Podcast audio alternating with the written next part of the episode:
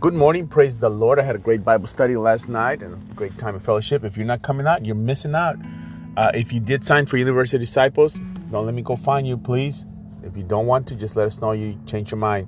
Otherwise, I need to see you. Classes start real soon, October 3rd. Have a great day. God bless you. You be encouraged. Listen, let don't listen to the voice of the devil.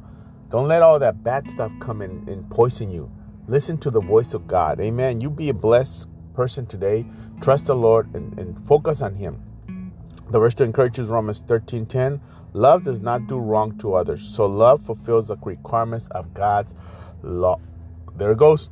Love doesn't do wrong. Do right. It doesn't matter all the mistakes you make, it's what do you do after you make the mistake. Do you take corrective action? You try to fix it.